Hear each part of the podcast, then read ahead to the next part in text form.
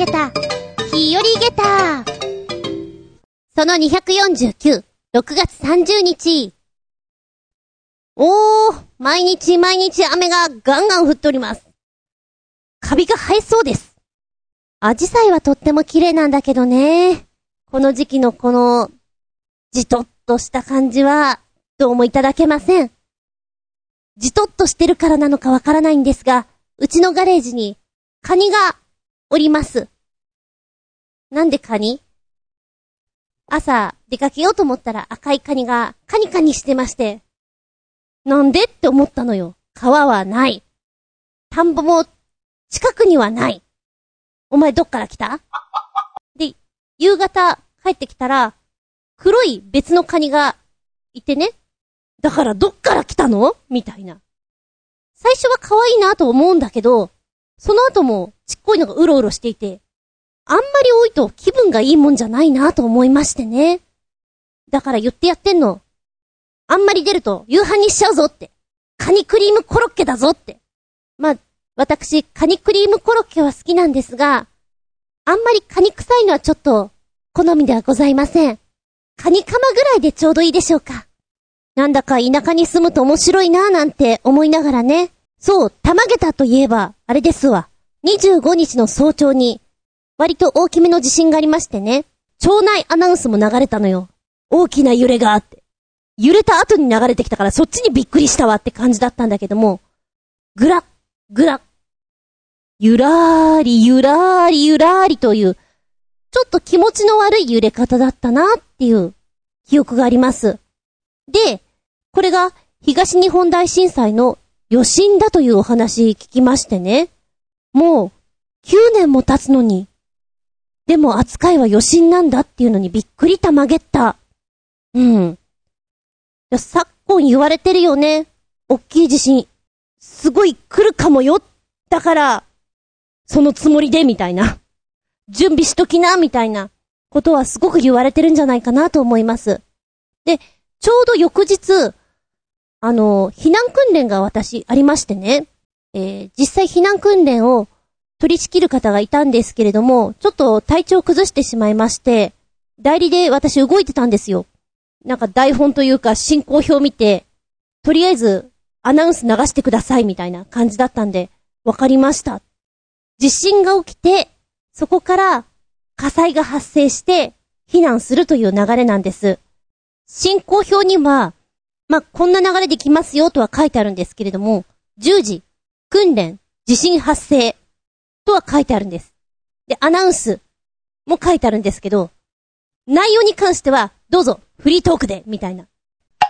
フリートークも何も、ちょっと、どうしよう。直前にネットで検索して、なんかいいセリフないかなと思ったの。あ、これいいかなと思ったのは、某ラジオ局の、えー、地震発生の際に流すアナウンスがとてもいいなと思いまして、よし、これだと思ってね、メモって。時刻になりました。で、校内アナウンスのボタンポチッと押して、ピンポンパンポンって流れるわけ。その後に、訓練、訓練、ただいま強い地震がありました。身の安全を図ってください。落下物や倒れるものに気をつけてください。こんなことをね、2回ぐらい繰り返して言ったんです。で、当日は、あの、消防署の方が指導に入るということで、えー、そのお部屋にもね、一人いらっしゃってて、こう、インカムで、実際火事が起きる現場のところにも一人いらっしゃって、出口にも二人ぐらいいて、いや、今アナウンス流れてないみたいですっていうのを聞いたので、もう一回同じことをやったんです。ピンポンパンポーン訓練、訓練。そしたら、さらに、やはり聞こえてないみたいです。じゃあもう一回ピンポンパンポン。何回私これやるのかなって思いながら。で、消防署の方が、かすかに聞こえましたと。小さいですけど。まあ、じゃあ聞こえたんなら OK。で、その後には、地震の後なので、とりあえず、机の下なんかに潜ってね、火事を見つける方が、火事だーって走り込んでくるんですよ。で、それがあってまたさらに動きがあるということなんですけど、それ待ち？いつまで経っても火事だが来ないの。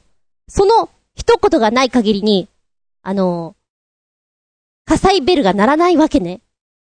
ずーっと待ってて、なんだろうこの時間みたいな。もう潜り込んでる状態に疲れちゃうな、みたいな。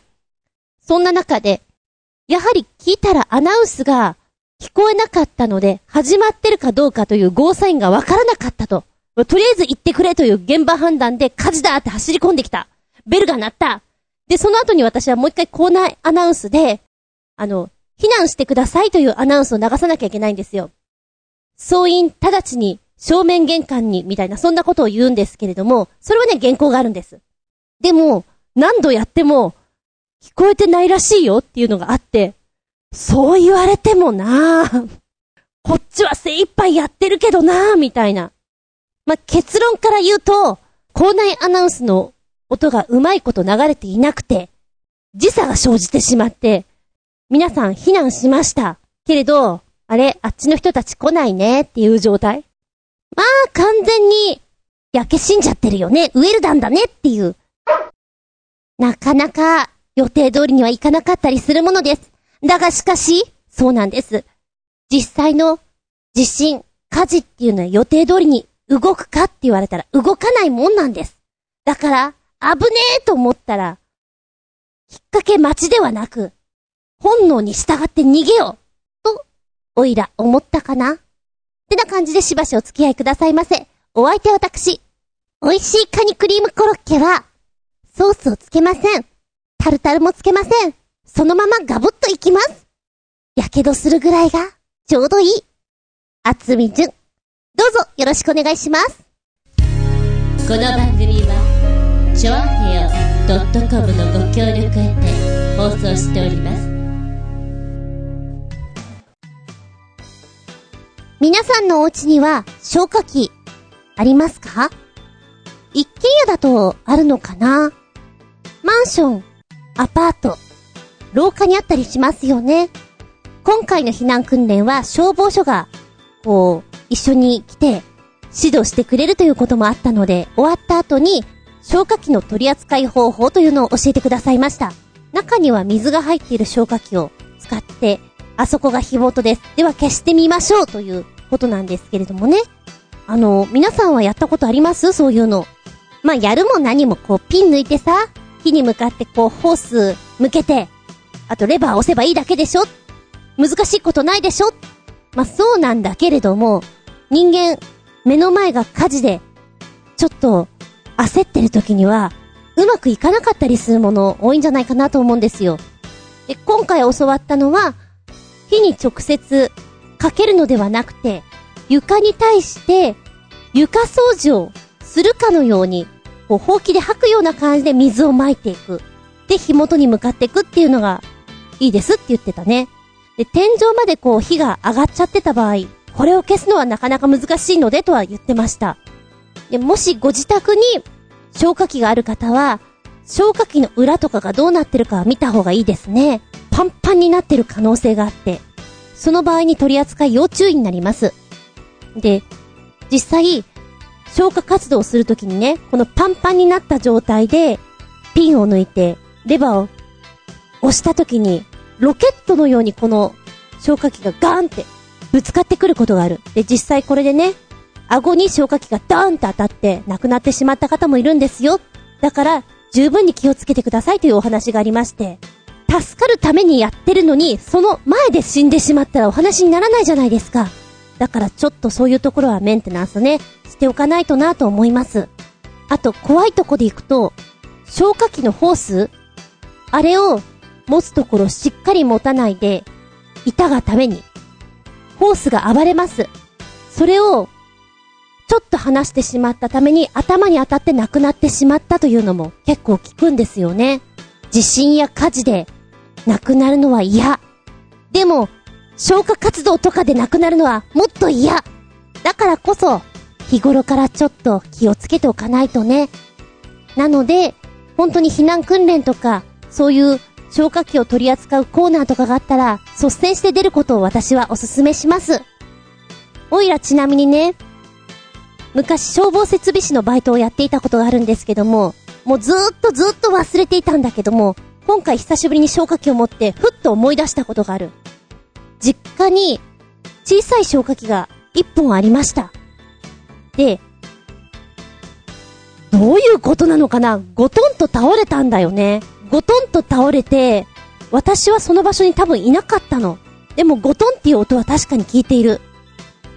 だからトイレに入ったとか、そのタイミングだと思うんだけども、シューって言って、え？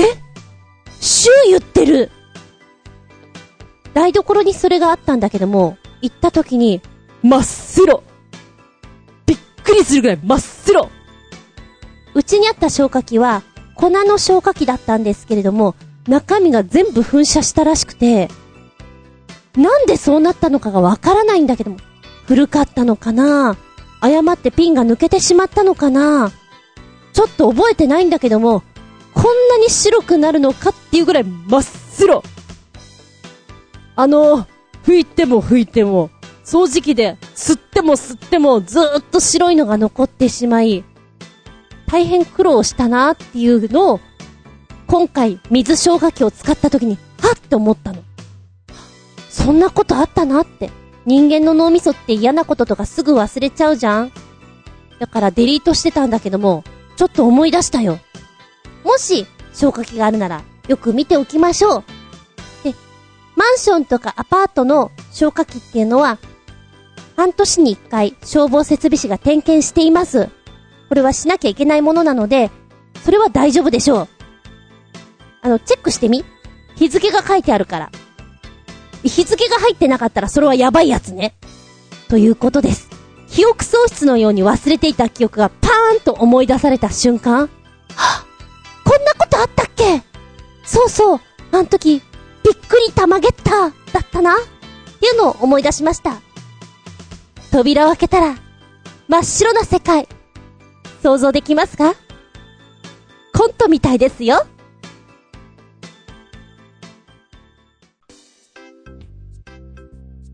びっくりたまげた、プチゲタ話。なんだチミは？のマッキー。23日の夜に、うちの愛病が、外に出てしまったようなの。こんな雨の多い梅雨空の中に、なんだよもう。ちなみにその子は昨年も同じような時期に、2週間、外に出てしまった子でして、ショックです。なんかうちの中にいてさ、退屈だったのかなとか、お外に憧れがあってもう戻ってこないのかなとか、ちょっと、ブルーになってしまいますが、でも、お家に戻れるような状況を作ってあげたいなと思いまして、ガレージにご飯を置く。そして、カメラを設置する。さらに、捕獲器を用意する。ちなみにこの捕獲器は昨年、あの、外に出てしまった時に捕まえなきゃと思って購入したものである。再び出番がやってきた。で、23日の夜から毎日こう、唐揚げを置いてみたり、カリカリを置いてみたりということをやっていたわけです。雨がずっとひどかったので、今日も食べてないなああ、今日もないか、ってずっと思っていたの。昨日の夜というか朝方ですね。時刻は2時28分ぐらい。カメラが捉えた。ん？チミ誰だ？多分カメラに映るのは、近所の他の猫だと思ったの。だけど、猫ではなくて、鼻面の長い、尻尾の長い、シミは、オイラの、このデータベースの中で見ると、お前、ハクビシンじゃねえか？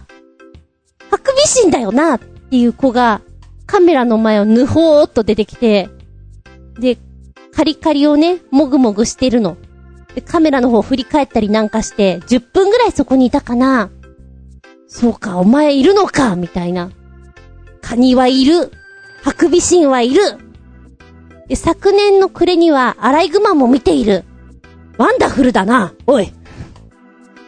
で、日中、ハクビシンってどんな子だっていうのをちょっと調べていたんですよ。そしたら、ハクビシンの鳴き声というのを見つけましてね。やっべ、これ聞いたことあるな、みたいな。ハクビシンは夜行性なんですよ。今、収録をしているのは1階なんですけども、1階の、こう、奥の方の窓側からね、いつもね、キュルルルルって、いや、ちょっと、もうちょっと違うな。キュルルルだいぶ違うんだけど、あの、甲高い、小鳥の鳴いてるような声が、よく聞こえてきて、え、こんな夜中に鳥って鳴くかなっていつも思ってたんです。不思議だなーって。うん、いや、なんか絶対いるなという、鳴き声がずっとしてたんですよ。で、今は全然しないんですけども、そうね、だから、ちょっとコロナが始まってお家にいなさいよっていう状態になった2月3月4月よく聞いていた。で、あれ？これハクビシンの声じゃね？ってさっき、こうネットで見ていて思ったのね。っていうことは、この辺に奴らがいる。だから、ちょっとうちの猫も、戻ってきたいなと思っても、怖くて出られないかもしれんなって今思ってる。難しい。で、ハクビシンの天敵はなんだ？って見たら、アライグマ。アライグマも確かにいたな尻尾がね、ふわふわなの。んで、あの、毛羽たきみたいになってるんだけども、尻尾だけ走ってくところを見た。アライグマは、クマという名前がつくだけあって、結構凶暴。とのこと。でも、うちにいるカニさんとか見たらもう、もぎもぎして食べちゃうんじゃないの？洗って。そんなことを考えちゃいますけれども。うちのガレージに珍客が、戻ってきてほしい銀。でも珍客が、今そんなことをやってる最中です。ネタの神様、このネタはいらないよ。もうちょっと平和でいいかな。カメラに映る、ハクビシン、通称ハク。彼の姿を見て、いや、彼女かもしれないけど、びっくりたまげったなんだチミはなんだチミはなんだチミはなんだチミはゲタ5つ、リンゴン。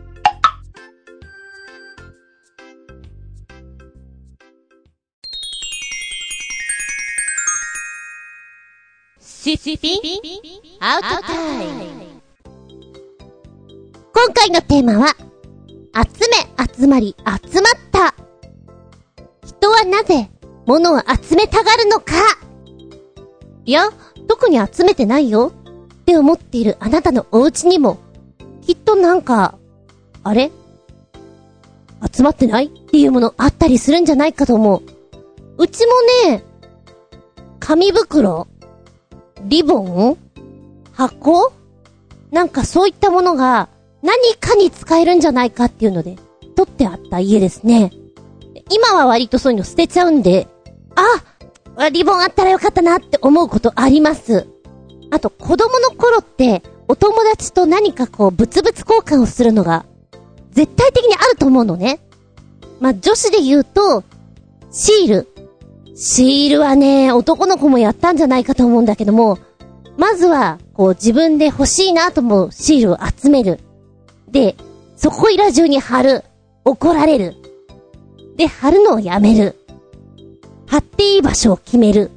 お友達と交換し合う。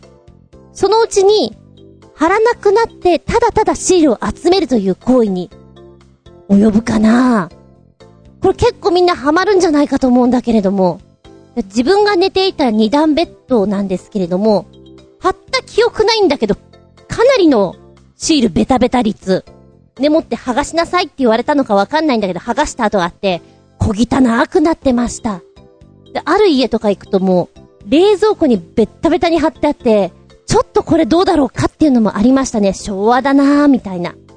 あと、女の子で行くとやっぱり、折り紙とか、ビーズとか、おはじきとか、昭和だな。なんかそんなのも集めたりするかな。で、実際こう、折り紙をたくさん折って遊ぶとかじゃなくて、ただただこう綺麗な、キラキラした折り紙を集めるとか、変わった模様変わった色サイズが面白いものとかを集めて箱に入れて、お友達に見せびらかすんじゃないけど、これすごいでしょみたいな。まあ、見せびらかしてんだな。スネ夫状態に陥ってたかな。やもうお友達と遊ぶっていうことが、物々交換をしに行くみたいな。そんな感じが多かったな。まだ私が小さい頃には、テレビゲームとかはなかったので、遊び方はそういうのが多かったと思います。あと、今も好きなんだけども、文具ね。今は何が好きってちょっとこう、変わった文具だったり、使い勝手のいいもの、そういうものに惹かれるんですけれども、昔は、消しゴムだね。変わった形、変わった香りの消しゴム。もうそういうのがすごく好きで、練り消しとかさ、こう授業中に使わない消しゴムをクンクンしたりとか、そんなのやってたなぁ。で、消しゴムのカスも、ものによっては結構違うので、消して、その削りカスを集めて、それすら、取っといていたっていう記憶もあります。小汚いな。結構それはみんなやっていたんじゃないかなと思います。鉛筆も、うーん、使わないで取っておくっていうのが。だからね、使わないのにいっぱいそういうのを買って貯めてっていうのがかなりあったんだけども、あれどうしたのかな？全く記憶にないです。捨てた記憶がないから捨てられてるんだろうな。でも今回この集め集まり集まったのネタをやろうと思ったのが、私、こうちびっこにお芝居を教えてまして、まあ、もう終わるんですけども、ちょっとコロナの状況でね、ズームを使ったレッスンというのをやってまして、皆さんご自宅にいます。だから、今、宝物なーにとか、何を集めてる？とか、そんな話をしている中に、私は、変わった消しゴム集めてますっていう女の子がいて、あ、これやってたなーって懐かしく思ったんだよね。変な匂いとかいっぱいあったもん。あと、美味しそうな匂い。これ絶対食べたい。チューインガムの味、みたいな。そういう消しゴムが本当に多くて、コカ・コーラとか、ラムネとか、授業に集中できないんだよね。で、そういう消しゴムは、もうどちらかというと消しゴムの力はほとんどなくて、綺麗に消えないんだよね。しかももともとはいい香りの消しゴムのはずなのに、使うとなんか臭くなるの。不愉快でしかない消しゴム。うん、あ。そうだ、男の子で行くと、練り消すも、練り消すだって。練り消しも流行ったけども、金消しが流行ってたよね。それ覚えてる。あと、車のちびっちゃい、消しゴム？あれが流行っていた。昭和はな。で、休み時間に、ボールペンの、この、パチンってこうカチカチできるところ、あそこを使って、その車をプッシュさせて遊ぶというゲーム。そんなことをやっていた、覚えがあります。ちょっとした、こう、クラスの人気者の位置をせしめることができるのが、筆箱。当時筆箱が、ものすごい細かい部位に分かれていまして、最初はこう、鉛筆削りがついたりとか、ボタンポンと押すと、消しゴム専用の蓋がパカって開いたりとか、また別のところをポチッと押すと、定規がシャキーンと出てきたりとか、凝ってるよなね、面白いのが、一面二面でこう、筆箱の面をいろいろ開けることができるんですよ。お財布みたいにね。で、あまりにも細かくなりすぎていて、え、12面とかさ、20面とかあっても、紙1枚しか入らないレベルの隙間？何入れればいいんだろうとか、そんなのあったなでもそういうのが、すっげー何面だよこれみたいな。うわ、定規出てきたとか、そういうのが流行りましたね。で、中には定規に計算機がついてるとか、そういうのもあったり。あの、シンプルなんだけど多機能みたいなね。今とは違った意味で。それがね、1年生から3年生ぐらいまでに流行ったので、こう、文房具屋さんに行くと、可愛いのがあったり、面白いのがあるからすごく欲しくなっちゃって、買って買ってってやったな4年生ぐらいになると、そういうのがちょっと子供っぽいのよね、みたいになって、缶ペン缶でできてるペンケースが流行りまして、私は姉がいるので、お姉ちゃんがさ、これいいでしょうみたいな、ちょっとこう、シンプルチックなのを持ってきていて、それがまた羨ましくて、缶ペンブームというのもありましたね。で、缶ペンも、今のお弁当箱みたいに1段2段とかになっていて、で、それをコンパクトに持ち歩くのが、ちょっとおしゃれだったりしましたね。で、本当に色々買いました。で、缶ペンの面白いのはね、あの、1段目と2段目があって、2段目のところがゲームがついてるんですよ。例えば野球ゲームとか、ちょっとスゴロクみたいなのがついていて、休み時間に遊べるよっていうようなのがあって、今思うとこれってありなのかなっていうようなゲームが結構ついてたんじゃないかなと思います。入れ物ということで言うなら、お弁当箱も結構集めましたね。変わったやつ。まあ今で言うとこの雑貨屋さんに行くと、いろんな面白いお弁当箱があって、ハート型とかさ、お弁当箱の蓋に箸とかがもう付属でついているようなのとかってなかなか当時はなくて、面白いなと思って買った記憶があります。ただ、詰めるのがすごくハートだから入れにくいなっていうもう、ハートのお弁当箱を使うときには、二色弁当、そぼろと卵のね、もうそれに決定みたいな感じで作っていた記憶ありますね。懐かしい。小学校の頃はよく集めていたけども、高校生ぐらいからは何か集めてたかなって言われると、ちょっとハテナ？ま、漫画とかはね、集めてましたよ。そのぐらいかなうん。今は、あれだな。変わった T シャツ、面白い T シャツ。これは、買いたくなっちゃいますね。だから一時、変なのばっかりあって、お休みの日とかは着てるんですけども、宅急便の人とか来たり、ちょっと買い物とか行くときになかなか私ファンキーだな、なんて思いながら着ているときあります。この面白 T シャツは、着ているとき、周りの反応が面白いから買っていると言っても過言ではございませんね。あ、こんな風に見てるんだとか。この間ね、アタック 25T シャツを着てたんですよ。バックプリントに、アタック25で使いそうな、セリフが書いてあってね。もう今はあれですな。大吉花丸の、大吉さんのモノマネしか浮かんできませんけど、惜しいとか、赤が飛び込んだとか、なんかそんな文言が後ろに書いてあるんです。だから昭和生まれの人で、アタック25を知ってる人は、結構ね、テンション上がる T シャツじゃないかなと思うんですね。私はそんな好きじゃなかったんですよ、クイズ番組が。ただ、面白いから買いましたというレベルなので。うーん、あとは一時は貯金箱。これも集めていたなぁなんか集めすぎて場所がちょっとなと思ってやめたんだけれども、同じく、20代の頃かな。なんかね、ピーラーが楽しいなと思った時がありまして、ピーラー？あの、お野菜をカットするような、そういうグッズを買うのが、ちょっと好きでして、あの、やれ、東急ハンズで新しい商品をこう、売り子さんが実演販売していたら、うわー素敵買いたいドンキホーテに行ったら、お安いのが、売られている。うわ、こんな安くてこんなにいろんな機能がついてんの買っちゃおうそんな風にしたら結構ね、野菜切るものがいっぱいあったかな同じようなものを買っちゃう。まあもちろん切れ味も変わってくるので、徐々には捨ててくんですけども、あれはあれでね、台所グッズっていうのは楽しいです。じゃあ、ここからは、ネット上で見た、変わった収集、集めちゃうぞというやつなんですが、爪って伸びますよね。切った爪を集めたい。捨てられない。おう。ちょっと、すごくない？でもこれを収集してる人って結構多いんですって。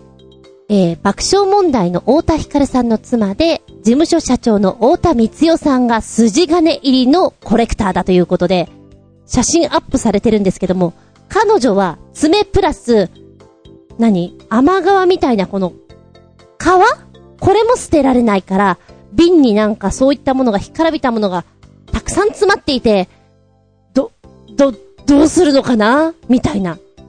人気漫画家であります、えー、伊佐山はじめ、はじ、伊佐山はじめさん。あの、進撃の巨人を書いてる方ね。この方なんかも、タッパいっぱいにこう、爪をね、溜め込んでいて、おーっていう。ちょっとお家に遊びに行ってさ、これ何？って見た時にそれが出てきたら、無言で弾いてしまう感じがありませんか？うーん、きっと中にはいるんだろうね。耳垢溜めてますとか、そういった人もいるんだろうな。ちょっとやっぱり一歩引いちゃうところの続きでいくと、これかな。使い終わったワンデーコンタクトを集めていると。瓶に入ってパリッパリに乾いてるのを、あの、溜め込んでる。ええー、それどうすんだろう。ワンデーだから相当溜まるよね。どうすんだろう。なんで溜めてんだろう。ちょっと、インタビューしたい。な、これもちょっと面白いな。買った洋服についてるタグ、これを取っていると。予備のボタンや布がついてるのはもちろん何もついていないのも捨てずに集めていますと。ああ、これはおしゃれだなと思うのが、あの、お酒を飲まれる方で、ビールやワインのラベルを剥がして持って帰るという、これは旅の記念になっていいですよ、なんていう風に書いてありますけれどもね。ああ、あの、冒頭に私消防設備士のお仕事してましたというお話をしたかと思うんですけども、それをやってる時って、火災報知器のチェック、煙探知機のチェックをするために、お部屋に入ることが多いんですね。まあそういうお仕事なんですけれども、寮とか、まあ普通のアパート、マンションのお部屋に入って、チェックをしていくんですが、寮かな？やっぱり、あの男子寮で、なんじゃこりゃって思ったのが、タバコの銘柄のこのパッケージをいろいろ集めて、コンパクトに折りたたんだのを並べてるお部屋があって面白いなと思った。タバコ臭い部屋だった。あと、お酒好きで行くと、ミニチュアボトルって可愛いじゃないですか。300円、400円ぐらいの。だ、あれって、デザインがすごく、ちびっこいだけで、本当のお酒と同じような格好していて、いいなこういうの集めるのはなかなか可愛らしいなと思ったね。うわ、この方もなかなか、すごいすごいぞ。今はわからないかもしれないけど、蚊取り線香というか、蚊がお部屋にやってこないようにするための器具ですね。今は、どちらかというと液体を熱して、それによってこう、虫が来ないような香りを出していたり、成分が出ていたりだと思うんですね。昔は、青いシートを加熱する器具に差し込んでいると、熱でシートに染みた防虫剤が効かして効果を発揮していたというもの。この方は使用後のシートを集めまして、ベッドのマットの隙間にね、ずらーっと並べていたのかな。で、自分の部屋以外のものも集めて持ってきて、並べていたと。自分でも意味がわからないけどそんなことやっていたと。なんか取り憑かれてるようですよね。ああ、そうだな。あの、前に一緒に働いていた方がですね、チロルチョコをよく食べていたようなんですね。で、聞いたところ、私、チロルチョコのこの包みを全部集めてるのって言ってました。で、チロルチョコは種類がめちゃくちゃ豊富でして、期間限定ものだとか、地域限定ものとか本当にあるので、それを集めて折りたたんで、ちゃんと貯めてるんですって言っていて、うわ、見たいなぁ見せてよって言った記憶があります。見せてもらってないと思います。多分持ってくんの大変だったんだろうなと思って。こんな風に折ってしまってるんですよっていうのを見せてもらった時に、チロルチョコの包み紙が、なんか、綺麗な正方形になっていて、あ、これは可愛らしいなって思いました。お値段も高くなくて、見た目にも、味的にも、なんか楽しいなっていう収集だなって思いましたね。もうね、それ以来、コンビニ、スーパーでチロルチョコを見るたんびに彼女を思い出します。きっと私は一生涯、チロルを見るたんびに彼女を思い出すんだろうなと、ずしんときましたもん。食べ物の包みで言うと、先ほど見ていて思ったのが、パンの、あの、菓子パンの袋？これを集めてますっていう人、キャンディーの包みを集めてますっていう人、意外といるんですね。っていうことは、あれも絶対いるね。アイスの、あの木の棒？あれも集めてる人きっといるよ。ガリガリ君の袋だけを集めてる人もきっといるよ。洗ってね。あー、そっか、これもちょっと惹かれるかもしれないなっていうとこでいくと、うちはニャンズがおりまして、ブラッシングすると毛がすごく抜けるんですね。前は普通に捨ててたんですけども、ちょっと面白いかなと思って、うちにあった蓋付きのグラスの中に今ちょっと溜めていたりします。取れ高を見ておりますけれども。あと、髭が落ちていたら、ちょっと取っといてます。それを始めたのはね、やっぱり猫飼ってる人が、お財布の中に、見て見てってこう見せてもらったのが、猫の髭がいっぱい入ってて、おーって思ったの、その時。ちょ、ちょっと引くわって思ったんだけども、お財布の中に入れとくと、いいよっていうのを聞いて、あ、でもちょっと、面白いかも、と思って。見つけたら入れてみようかな、っていうレベルですね。うん。ただ、毛はね、かなりの人やってるみたいな気がする。やっぱり私の知り合いは、今までこう、ブラッシングした毛は全部捨てられずにいて、こう、袋に入れて収納してると。ネットとかでも見ると、やっぱり同じような人が、こう、棚の中にびっちり、愛病ちゃん、愛犬ちゃんのこの毛を、ラベリングしてこう、ね。年代別になってるとか、そういうの面白いなとも思うし、ちょっと怖いなと思うところでもあって。うん。表記じみてくるとなかなか面白いよね。やるーみたいな。えー、先ほど私、文具が好きというお話をしたかと思うんですけども、変わった文具っていうの？これをちょっとご紹介したいなと思います。そうね。これが机に並んでたら、絶対目を引くよ。学生さんにはぜひ使っていただきたいな。まあ、オフィス。オフィスで使っててもいいんだけども、本物そっくり消しゴム。この本物そっくり消しゴムは、今出ているのが、マジックインキ、それから桜クレパス、コンバースの3つが出てます。で、このマジックインキなんかはね、本当にあの油性のペンにしか見えませんね。なんか、小学校の頃、これで模造紙にいっぱい発表を書いたなっていう感じがします。そして、高校生ぐらいに私は好きだったな、コンバース。これがミニチュア化した消しゴムなんですけども、よくできている。かわいいね。で、桜クレパス。これも、クレヨンにしか見えないんですけども、一応、消しゴムと書いてあるから、あの、その面白さがいいなとは思いますね。あー、私はこのマジックインキがだいぶ好きだな値段が書いていないけれども、これは欲しいかもしれません。絶対机にあったら可愛いもん。うわ、コンバースはね、靴箱までついてるんだね。よくできてる。これはでも消しちゃうのがもったいないな靴底とかすごいお見事にできてますもん。うーん。あ、ちゃんと楽天の方に飛べるようになってるよ。わあ、お探しの商品が見つかりませんって出てきちゃった。残念。あ、これも面白いですよ。二つ目に挙げたいのは、来年のお年玉にいかがでしょうかずいぶん先の話ですけども。えーこれはポチ袋なんですけれども、ポチ袋の表面のところに、あの、顔が浮き出るようになってるんですね。まあ、正確には、袋の一部分が透けていて、お札を畳んで入れた時に、この顔の部分がね、ちょうどぴったりくるようになってると、中の顔が浮き出て見えるようになると。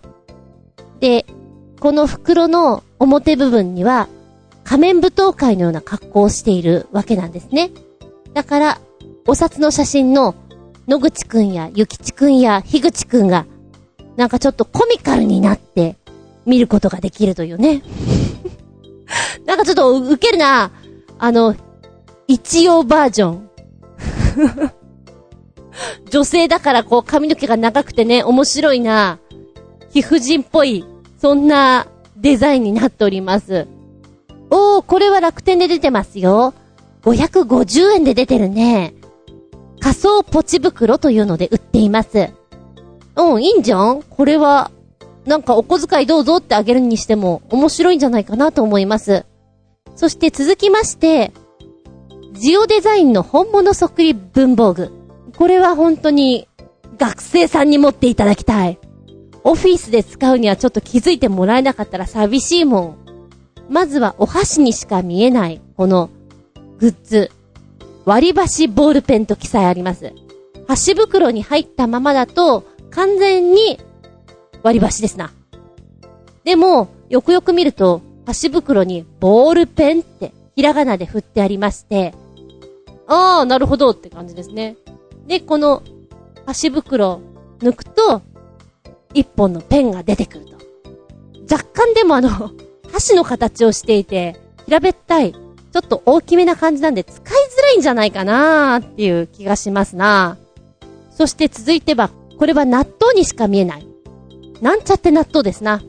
中には何が入ってるかっていうと、あ、でも表面にも書いてあるな。クリップですね。納豆だよ。本当に。開けると、食べられません、粘って書いてある。なんかそんなのもちょっと細かく演出されていて、素敵ですね。面白い。これは会社にあってもいいかも。それから海苔そっくりな、海苔付き付箋紙。あー、あのー、旅館とかの朝食に出てくるような海苔のタイプですね。小分けになった。これ付箋紙なんだ。不思議。これいたずらで食卓に並べといたら間違いなく食べるよ。開けちゃうね。醤油かけちゃうね。遊び心満載で。それから、豆腐一丁絹ごし、木綿と記載ある、こちらのグッズは何かというと、ブロックタイプの付箋紙。でもこれね、このお豆腐のパッケージから付箋紙を出してしまうと、ただの付箋紙になってしまうからちょっとつまらないな。この入れ物ありきですね。あ、地味にこれ欲しいなと思ったのが、ほとんど押しピンを使うことはないです。画鋲とかね、そういうの使うことがないんですけれども、すげえ使いたい今、私の目の前に映ってるこの画像には、ドーナツとイクラの軍艦と羊がいます。共通点は何だと思いますか？まあ、押しピンって言ってしまったからわかりますよね。プチプチしたものが突き刺さっております。まあ、イクラでいきましょうか。イクラのこのつぶつぶした卵の部分がすべて押しピンになっています。で、これ軍艦に刺してるってことだよね。かわいい。で、ドーナツは、あの、チョコレートがコーティングしている上に、なんかパラパラっとトッピングがされてるような、そんなデザインのドーナツなんですね。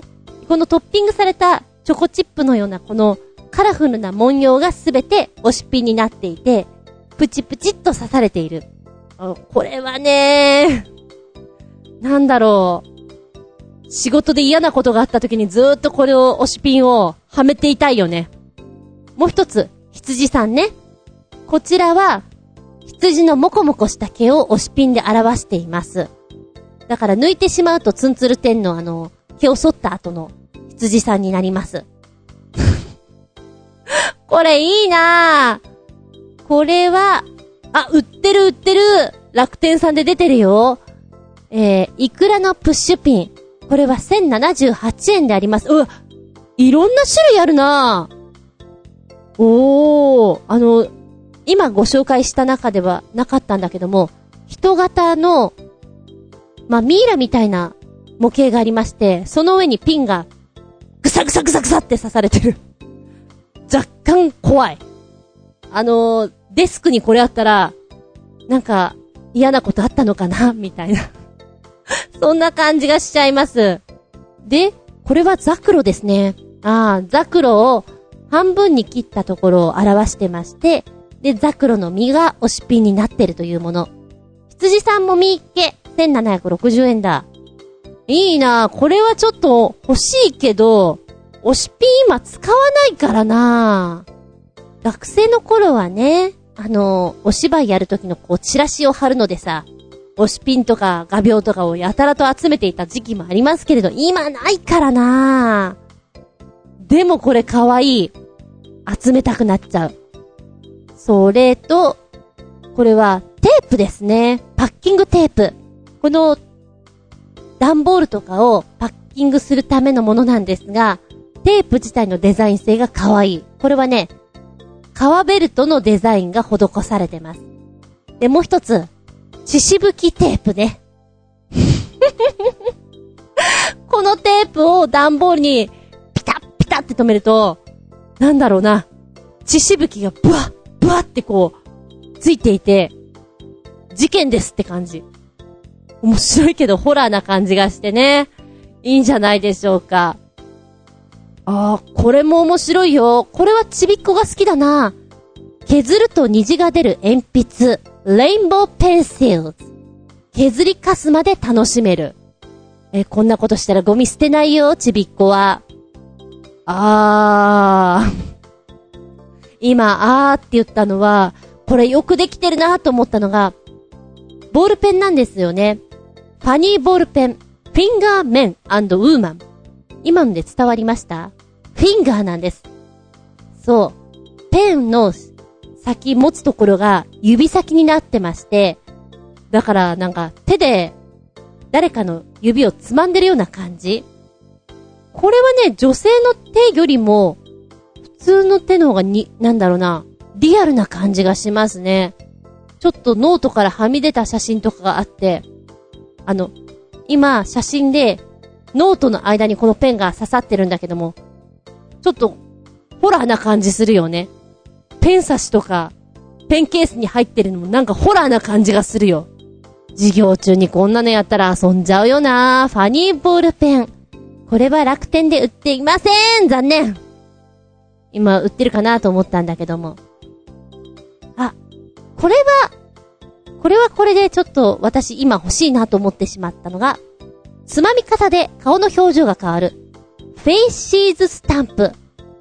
あの、ゴム製になっていて、普段の顔がちょっとキリッとしたお顔なんですよね。でも、お口が笑ってるから、なんか元気な感じのお顔なんです。ただ、このゴムの部分をぐにゅってやると、顔が怒ったようにも見えるし、悲しそうにも見えるし、えーって驚いてるような顔にもなるから、ちょっとこれはユニークですね。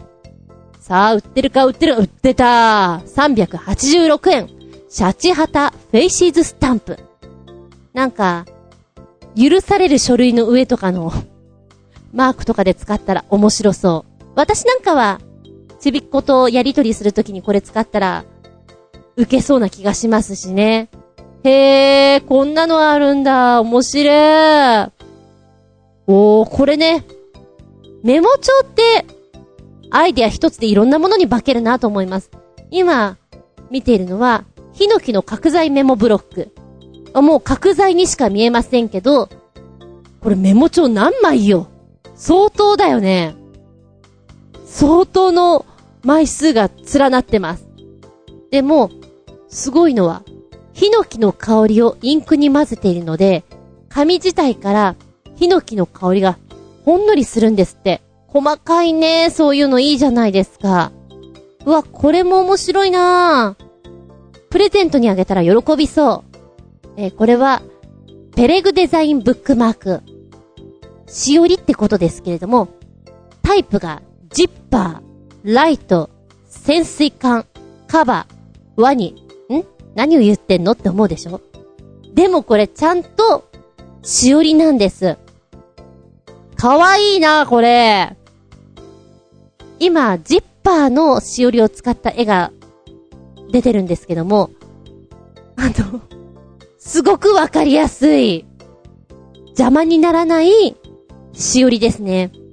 で、ライトとか潜水艦とかカバー、ワニは本から随分飛び出てしまうので、面白いんだけども、ちょっとカバンの中とかに入れた時にポロッと取れてしまうんじゃないかなと思います。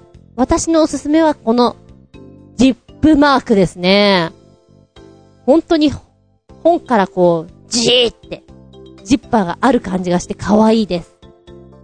こういうのを、文房具屋さんで見つけたりすると、本当に幸せな気持ちになる。ずっと遊んでられるなと思っちゃうね。で、これはね、小学生とか中学生とか、持っとけば、休み時間に遊べるよっていうのが、卓球ができるノート、 Table Tennis Notebook。卓球ができるノート、 Table Tennis Notebook は、ラケットのノート2冊、それから、ネットのノート1冊、合計3冊セットになってます。いや、なんかちょっと卓球したいなそんなあなたに、ぜひこれをお使いください。いつでもどこでも卓球ができますよ。おっと、だけどボールはついてないから、ボールはちゃんと準備してね。ちゃんと3冊セットっていうのが面白いですね。これはでも小学生に喜ばれるけれども、間違いなく、休み時間をオーバーして遊んでしまって先生に怒られるパターンになるんじゃないかなと思ったりします。そうね、文具。文具はとにかく面白デザインのものがあるから、こういうのに限っては本当に集めたいなと思います。ただ集めてもさっき言ったように使う場所がないので寂しいなっていう、とほほって気持ちにはなりますけれども。さあ今回は集め、集まり、集まったというテーマでお話をしてみましたけれども、あなたは何か無意識に集めてるもの、ありますか？無意識だから気づいてないだけで、引き出し開けたら、おーっとっとっていうのあるかもしれませんよ。意外とね、トイレットペーパー集めるのが好きなんだよっていう人もいるだろうし、今はストリーミングで色々映画とかも見ることができるけれども、あえて、DVD を集めたい。いや、DVD じゃないよ。ビデオテープで集めたいんだよ。味があるからね、とか。それを言ったら、レコードの人もいるでしょうね。レコード結構見直されてますもんね。場所は取ってしまうけど、あの、レコードプレイヤーで、針を落とす瞬間がたまらんのじゃよっていう、やっぱりそそられるところがあるのかな。レコードか、懐かしいなぁ私の性格からしたらちょっと苦手なんですけどね、こう、ジャストにいかないじゃないですか。イラッとしてしまうんですけれども、始まりと終わりに、パチパチパチパチ、音がするのが、なんかいいなとは思いますね。あえてあれでは、オールディーズを聞きたいなって思います。そうだよな昔うちにもレコードいっぱいあったもんな今思うと、もったいないよな改めまして、集め、集まり、集まった。これからも、きっと何かを集めちゃうだろうな。あ、そうそう。おいら、お菓子を集めるのが好きです。食べないんだけども、集めたい。お菓子入れにパンパンにしたい。食べないんだけどね。なんだろうね、あれね。あると嬉しいんだよね。ただそれだけ。この番組は、ちょあへよ .com のご協力へて放送しております。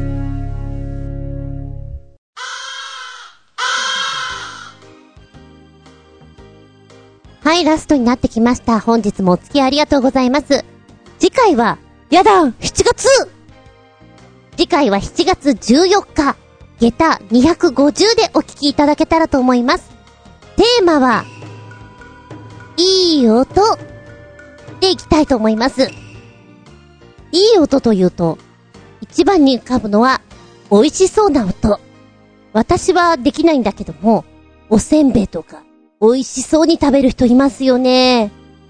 どんだけ美味しいの食べてんのかなと思うとそうでもなかったりしてがっかりすることもあります。私はビールを飲まないんですが、シュパトクトクトクトクトクトク。あれもいい音なんでしょうね。次回は音ということでお話をしていきたいと思います。お便りは、チョアヘホームページ、お便りホームから入っていただきますが、もしくは私のブログ、ズンコの独り言の方にメールフォーム用意してございます。こちらご利用くださいませ。じゃなければ、直接のメールアドレスもございます。全部小文字で、get a アンダーバー zun@yahoo co.jpget a アンダーバー zun@yahoo co.jp こちらまでお願いしますね。テーマは、いい音ですよ。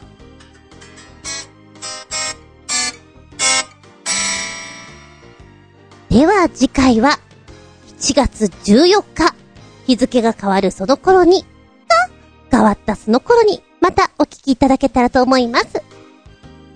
ここまでのお相手は私、面白いもの買ったんだ。その名も、猫モテ。猫にモテたいって書いてあるの。猫にモテたい入浴剤。すごくない？ちょっと楽しみかもよ厚み純でした。ちなみにこれ、またたびキャットニップ入り。モテモテになっちゃうかもってな感じで。見舞い聞く舞い話す舞いずんこの話も、もう、おしまい。バイバイキー携帯がプルーンとなった。んどうした？ああ、カメラが動いてると。そうなんです。